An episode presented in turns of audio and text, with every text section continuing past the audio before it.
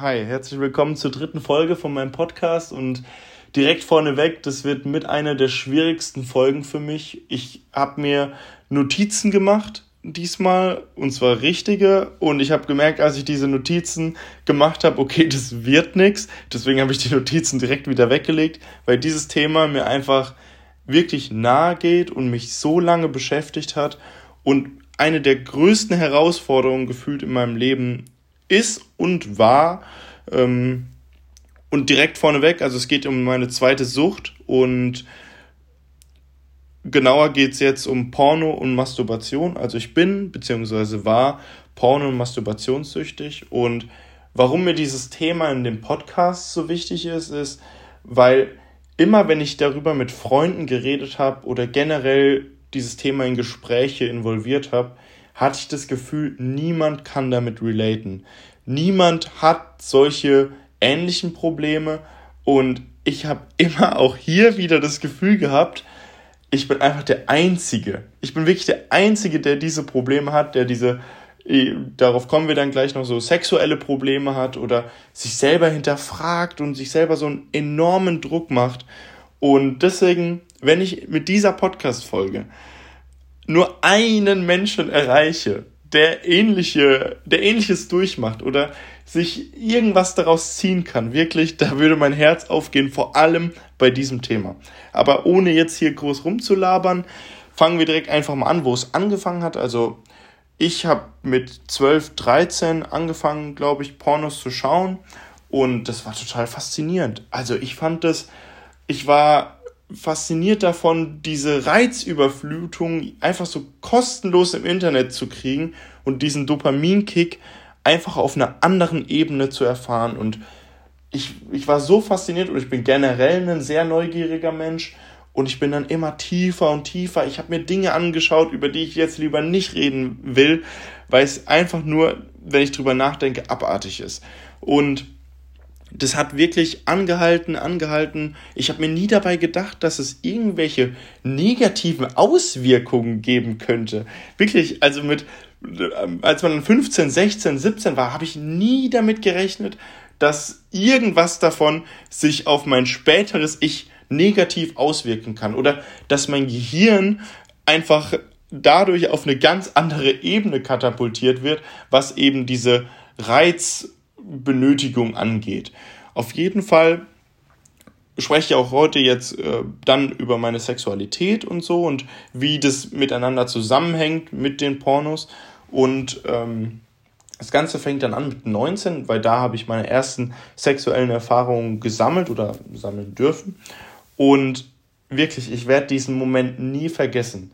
Ich war mit Freunden im Club und ich habe zum ersten Mal dann mit einer getanzt und dann auch ähm, im Club haben wir rumgemacht und dann kam es, wie es kommen musste. Sie ist zu mir nach Hause gekommen und ich dachte, okay, so viel Videomaterial, wie ich geschaut habe an sexuellen Inhalten, so ich muss dieser andere Profi sein.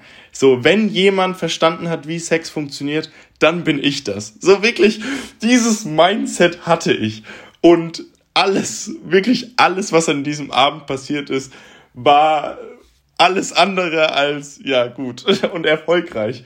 Also, weil, also es war dann so, wir haben uns dann hier noch geküsst und das war echt schön und dann, als es dann, man hat sich ausgezogen und ey, es ist total schwierig, so in diesem Podcast darüber zu reden, merke ich gerade.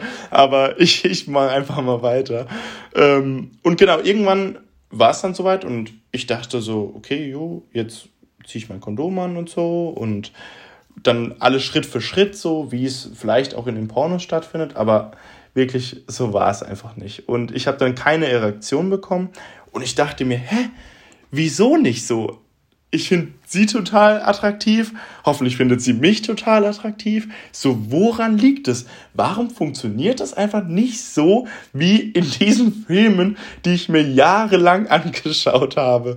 Und sie, sie hat es mir gar nicht übel genommen, also wirklich nur Liebe an sie. Und ich war aber so, ey, das kann jetzt nicht sein. Ich habe mich so enorm in meiner Männlichkeit gekränkt gefühlt und in meinem ganzen Dasein. Ich kam mir vor wie der schlechteste Mensch auf diesem Planeten.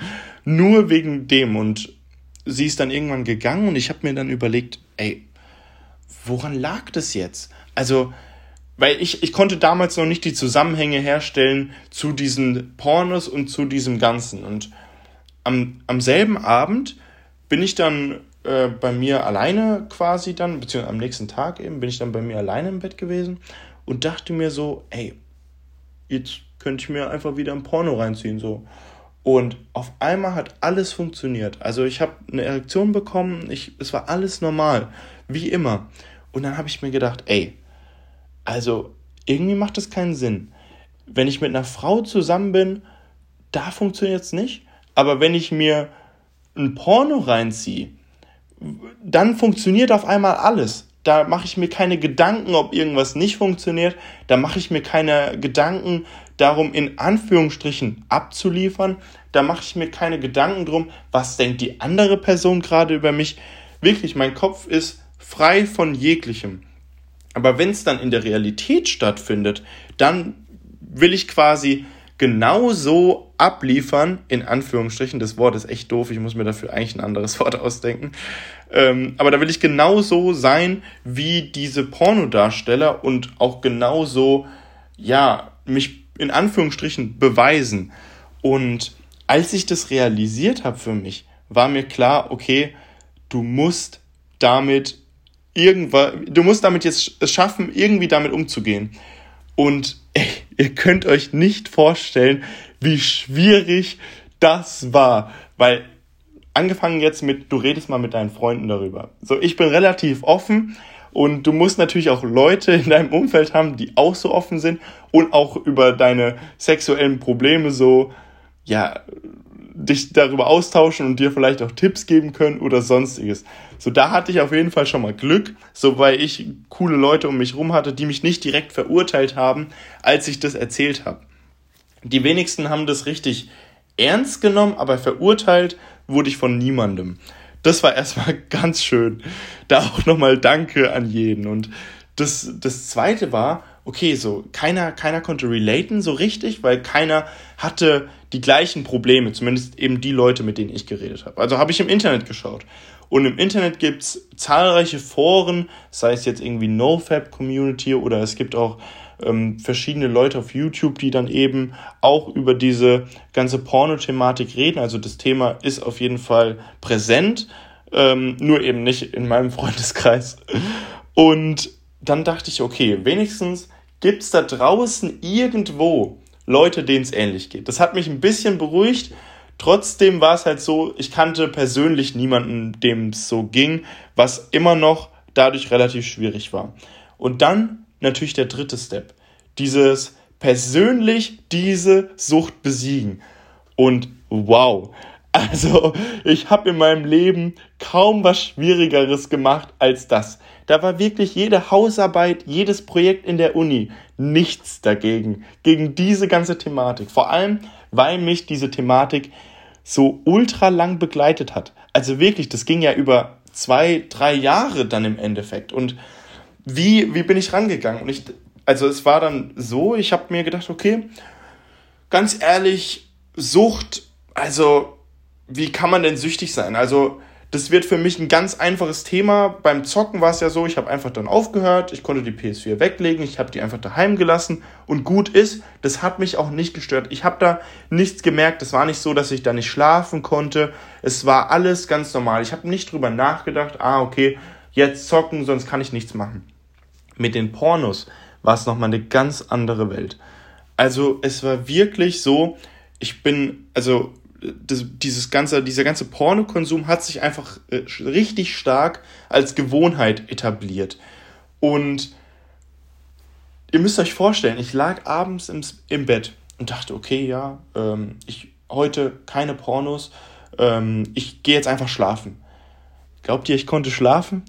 nee es war so, also ich habe bis 3 Uhr, 4 Uhr wach gelegen und ich wusste, solange ich mir kein Porno oder solange ich keinen Orgasmus heute habe, werde ich nicht einschlafen können.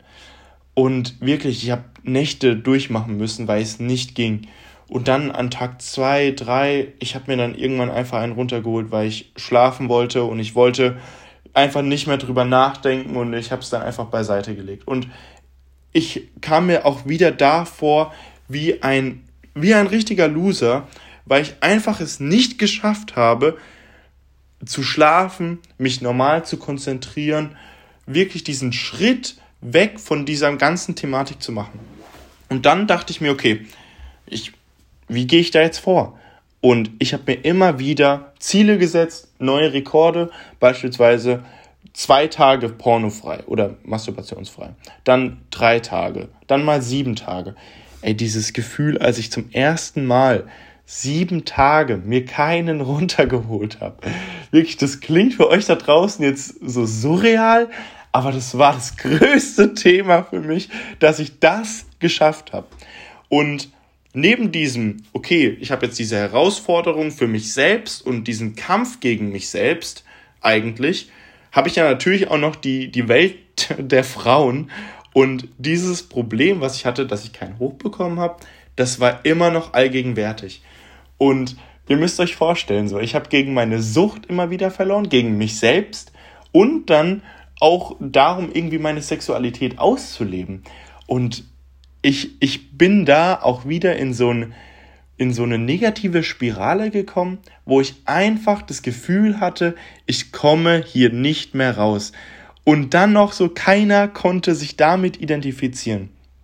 Und hier geht auch wirklich Liebe an die Frauen raus, die zu dem Zeitraum, in dem Zeitraum mit mir was zu tun hatten und auch auf dieser Intimitätsebene was zu tun hatten, weil keine von denen hat mich verurteilt und alle waren total so, ey, mach dir da keinen Stress, mach dir äh, wirklich keinen Kopf so. Ich finde das überhaupt nicht schlimm. Wirklich, da geht nochmal ein dicker Kuss an alle raus, ähm, weil es mir auch unglaublich viel bedeutet hat in der Zeit.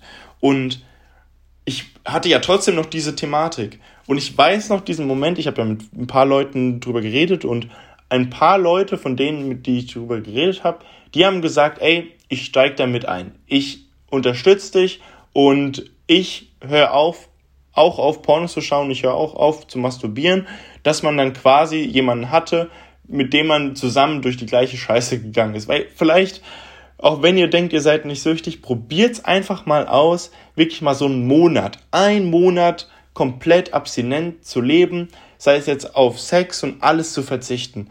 Und ihr könnt euch nicht vorstellen, wie schwierig das ist. Und ihr werdet danach eine andere Sicht auf die ganze Thematik haben. Ich, ich verspreche es euch, aber dazu vielleicht nochmal in einer anderen Folge was. Ähm, jetzt erstmal zu dem Thema, wie ich dann es geschafft habe, da rauszukommen. Zunächst mal musste ich mir selber richtig zu 100% eingestehen, jo, ich bin süchtig. So, da, das ist zu 100% klar gewesen, dass ich süchtig bin.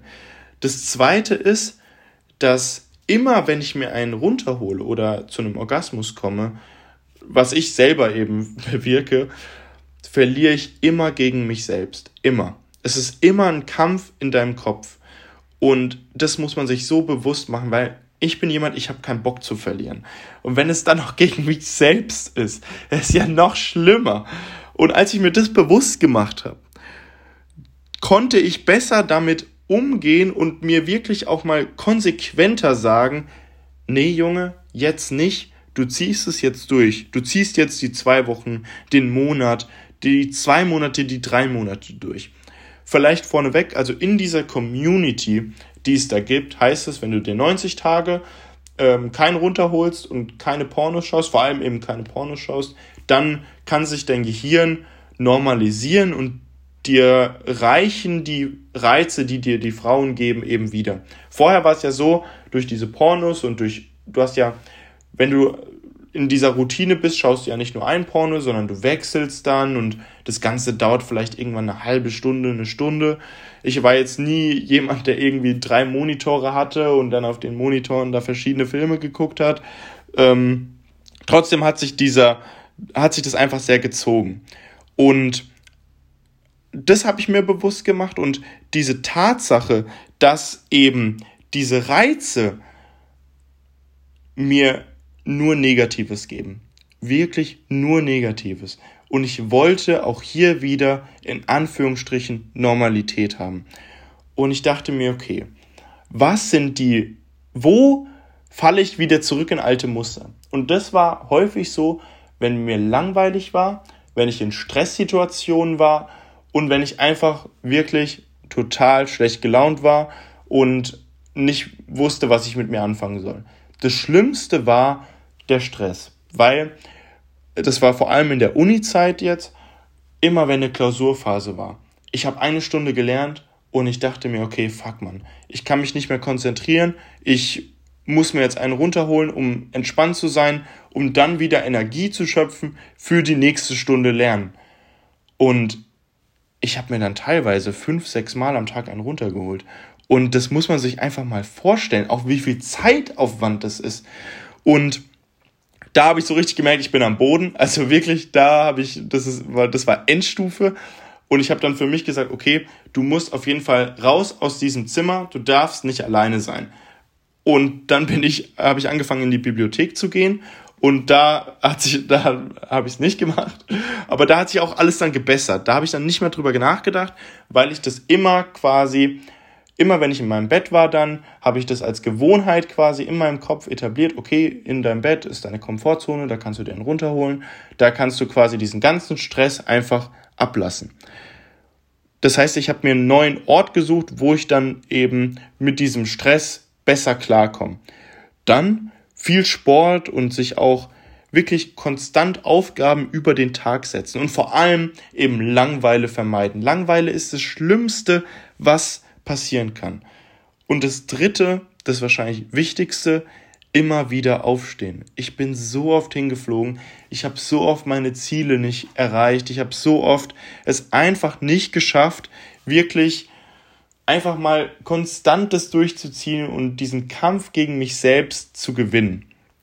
Und wirklich immer wieder aufstehen und niemals unterkriegen lassen. Egal wie sehr man sich in seiner Männlichkeit, in seinem Ego gekränkt fühlt, immer wieder aufstehen. Und dieses Thema, ich bin mir sicher, dieses Thema kann man auch auf andere Süchte beziehen, aber wirklich diese, diese Porno- und Masturbationssucht und vielleicht auch generell dieses ganze Sexualitätsthema, es hat mich so begleitet und so beschäftigt, das könnt ihr euch nicht vorstellen. Und ich hoffe wirklich, dass ich irgendjemandem da draußen helfen konnte. Das würde mir so viel bedeuten. Schreibt mir gerne auf Insta. Ich werde den Namen in der ähm, Beschreibung der Folge, in die Beschreibung der Folge packen und damit herzlichen Dank fürs Zuhören. Wir hören uns in der nächsten Folge. Ciao.